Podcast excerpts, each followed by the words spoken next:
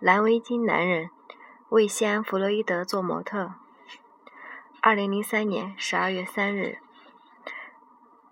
今天我走进工作室时，弗洛伊德告诉我，他感到有些不舒服。他说道：“不是病了，是觉得老了，有点力不从心了。一般来说，每当我抱怨自己身体的状况时，实际上是希望自己在所有的时候都觉得精神抖擞。”非常健康。在我到达之前，他已经工作了很长时间。早晨在画马的背部和后肢的那个幅画，大概已经有了四个小时。下午又画了另一个模特，一个女孩，画了一整个下午。从二十世纪五十年代去过的巴黎以后，弗洛伊德一直是站着画画的，而在这之前，他一直是坐着画画的，把画马、画女孩。和画我加在了一起，他一天可能要工作十几个小时以上，这对一个几乎几乎是八十一岁的老人来说是非常不容易的。弗洛伊德泡了绿茶，我们一起喝茶，聊了一会儿天，然后上楼工作，开始画我的那幅肖像画。今天是弗洛伊德第一次画我，画我的画布上用颜料。开始把颜料用到了画布上去的那一刻，有点像是一种仪式。首先，他在画室的四周翻找、翻找了一番，找到了一个调色板，上面覆盖着厚厚的干结了的条状或者块状的颜料。接着，他用了很长的时间，认真的靠近拇指洞的左侧，左侧部分擦干净，然后。花了更长的时间在画室里到处翻找适合的油画笔，又在墙边一辆便携式的手推车和一个纸皮箱子上一堆着一堆的颜料管中找到所需要的颜料。在工作室里的每一个角落里堆着一堆一堆废布，他挑了一块干净的，四下一方，掖在皮带上。就这样，一个非专业的面包师或卖肉师傅。这些废布都是工作室里的另一项特别的装饰品，在房间的角落里，一堆一堆一堆乱放着，在一堆堆的废布旁，依靠着几幅十几年前的作品，其中有两幅裸体画，画的是同一个模特，一幅是一九八八年到一九八九年间画的，作品名为《站在废废布堆旁》，另一幅一九八九年到一九九零年间画的作品名为。躺在废布堆旁，废布是整理整个画室的视觉景观的一个重要组成部分，就像在提香或保罗·韦罗内塞的圣徒画里面，天空总是乌云滚滚的那样。在弗洛伊德的画室里，到处是废布。当弗洛伊德住在帕丁顿的时帕丁顿区时，有一段时间，他住在一家出售废布和骨头的商店楼上。我发现了废布在我这儿有极大的用处，从此，它们一直是他画室里装饰和装饰的一部分。废布被用来做围裙、擦拭油画笔，偶尔也用来擦拭刮刀、调色。画板画画完画面，调色板上刮下来的颜料太多，被刮在墙角，到处都是，门框上、地板上都可以看到颜料斑斑点点。颜料还被用作。用来涂在墙上，草草草的写电话号码和文字。我在满墙的数字和符号中辨认出了其中的一个词——柠檬花。工作室里有两把高脚椅，上面也满满的溅上了各种颜料。颜料管太多，手推车上推不下来时，弗洛伊德就把颜料堆在两个高脚的椅子上。当他离开时，房间不经意、不小心翼翼地把调色板放在了椅子上。颜料随处乱涂或者飞溅，效果工作室的内墙就像某种风格的抽象画。换个比喻，画室就像弗洛伊德通过他的绘画绘画生涯，慢慢的，几乎是纯属偶然的建立起来的一个巢。除了颜料甩出去甩出去时形成的放射状案图案和大量的涂抹上去的颜料干架，墙壁本身的颜色已经泛黄，变成了中性的淡褐色了。工作室外面楼梯的上下处，也到处是斑斑点点颜料的痕迹。这个现象给这栋质地还不错、十八世纪中期建造的房子带来了许多奇怪的效果。我想弗洛伊德对此安之如安之如素，因为这样的效果使室内的空间被主人化或者个性化了。弗洛伊德说：“有时候某个人去楼上上厕所，我很乐意看见他下来时留下些痕迹。从建筑构从建筑结构上看，这个工作室，他们经常使用两个中间的一个，也是一个完全符合弗洛伊德心意的工作室。它是一间优雅的。”格鲁吉亚风格的双厅，保留着几乎原来的取暖的火炉和带百叶窗的窗窗柜。花我的那半边房间是为深褐色背景作品而设置的，百叶窗永远是关着的，给工作室增添了些许的静谧和亲密感。屋子外面是一条有着许多商店和餐厅、交通繁华的街道，路上很多人。厚厚的百叶窗使噪音降低了不少。屋子里是平和的、隐秘的，不会发生多少事情。除了绘画创作的过程在缓慢的进行。关于绘画的进展，我可以引用艾灵顿公爵的一句妙语：“我不需要时间，只是需要一个最后的期限。”这或许这这或多或少符合了我自己的经验。弗洛伊德被我的话逗乐了，他自己也态度完全的相反的。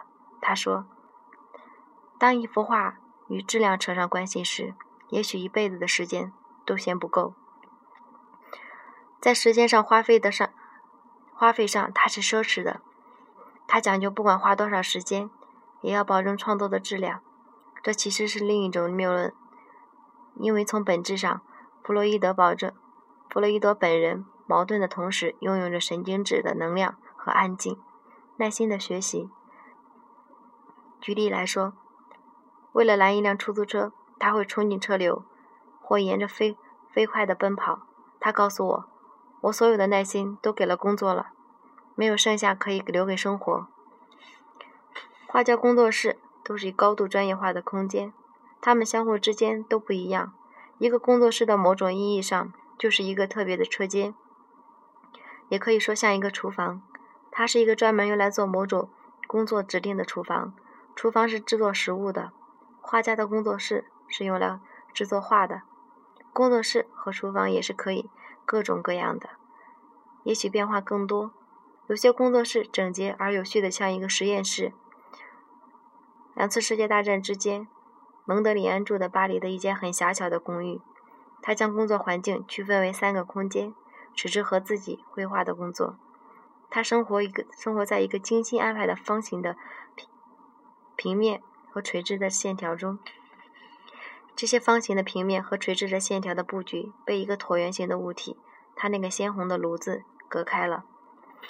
另一个例子，培根在一大堆废弃的物品中创作他的作品：旧的木盒或者纸盒，旧的法兰克辛纳区著名的美国歌手的宣传海报，废弃的画布、杂志和报纸等，一切都可以成为他的艺术作品的原料。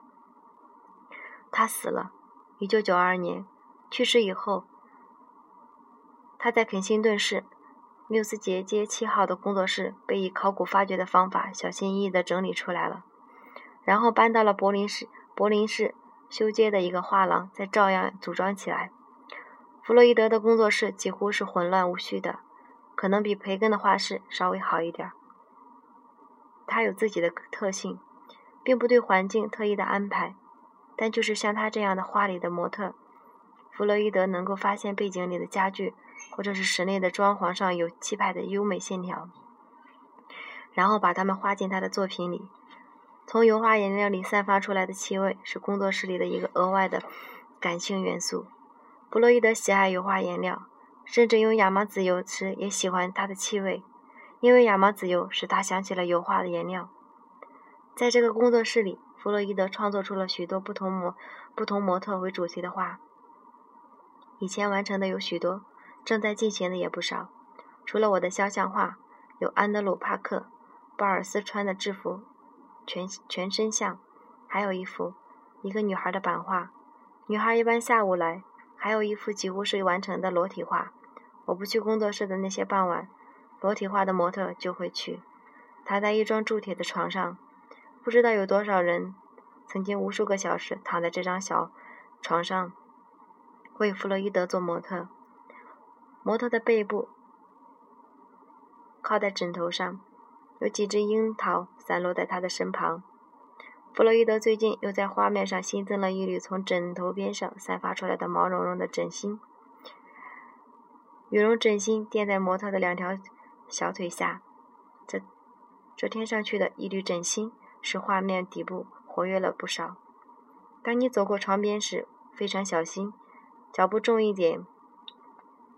或稍微强劲一点的气流，都可以使那些枕芯掉下来。当然，枕芯也同样为弗洛伊德做着模特呢。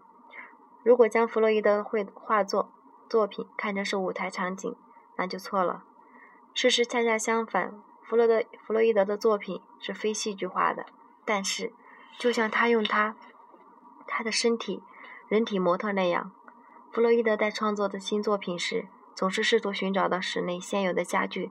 和几乎空荡荡的屋子里的构建柱上所蕴含的新的，或者不同，或者不同以往已经发现的内容，并把它们画进背景里。弗洛伊德说，他花了很多的时间画地板，总是尝试以新的方法将这些破旧的木材、木材的颜色、纹理表现出来。我问他是，我问他是否知道我的这幅肖像画最终会是什么样的。弗洛伊德回答说：“不，我特意不知道。我不想往这方面去想，因为我不想有特有任何特定的方式。我不喜欢事先计划。我将自己的那些不是正在创作中的作品竖靠在房间的墙角。有的时候，我要找某一幅的特定的画，还真需要花费些时间力气来翻找一番。在这某种意义上说，是创作过程的一部分。”当我的画一幅画时，我不希望被被创作其他作品的思维方式所约束。我通常是创作五六件作品，但是在画其中的某一幅画时，我只希望把它想象成自己唯一的作品，或者说，我只希望把它想象成世界上唯一存在的一幅画。每幅画都有它自己的位置，画中的家具物品也有它不同的功能。每次画不同的模特时，用着不同的家具被推到一边，要用的椅子或者床则推出来。那些当时不在画室、不在画的作品，都面朝内，沿墙靠边放着。在弗洛伊德的作品中，日光背景与深色的背景画是截然不同的。虽然这一现象不总是被评论家提到，每一幅作品的光源线要恒定不变。这点弗洛伊德至关重要。画我的肖像画使用的电源照明，强大的光源来自于安装在天花板上的一个大灯。大灯的位置是在弗洛伊德和我之间。一旦决定了光源和家具的安排，接下来的日子里，这一切就必须保持原样，直到作品完成。这些特定安排在一定的时间之内成为了画家或模特生活的一部分。模特十分清楚，工作室里还有同时为同时进行他。其他肖像画设定的场景，这些场景模特彼此之间形成了无形的同伴。仔细想想，弗洛伊德基本上是一个室内画家，几乎所有对他的人物、主体、对象观察都是在工作室内进行的，甚至画马都是在马厩里进行的。他画的所有风格的画都是从工作室的窗户往外看时看到的景色。事实上，他的画架位于房门口的。我坐在椅子的当中，经过画架时，我注意到了可以从那儿看到窗外花园里他经常画的景色之一。通过工作室后面的那扇框架大大的十八世纪的窗户，可以看到一个密蒙的花丛罐，像树一样大，巨大的叶子和花在微风里摇曳着。弗洛伊德对植物景观的品味与他人。他的真人，他对真人的模特品味非常的相近。他喜欢朴实和自然的景观，他对花园里的处理完全体现了他的这个理念。花园里到处是密蒙花灌木，树木般无拘无束地生长着。密蒙花灌木在英国伦敦属于野生灌木，很多人可能认为它们是杂草，但弗洛伊德却允许它们在自己的花园里自由生长，好像是专门种植的花一样。几年前，我们已经发展成为了一片高度、高密度的人几乎不可以通过的灌木丛。弗洛伊德的两幅版画就是以这些密蒙花冠为主的主题。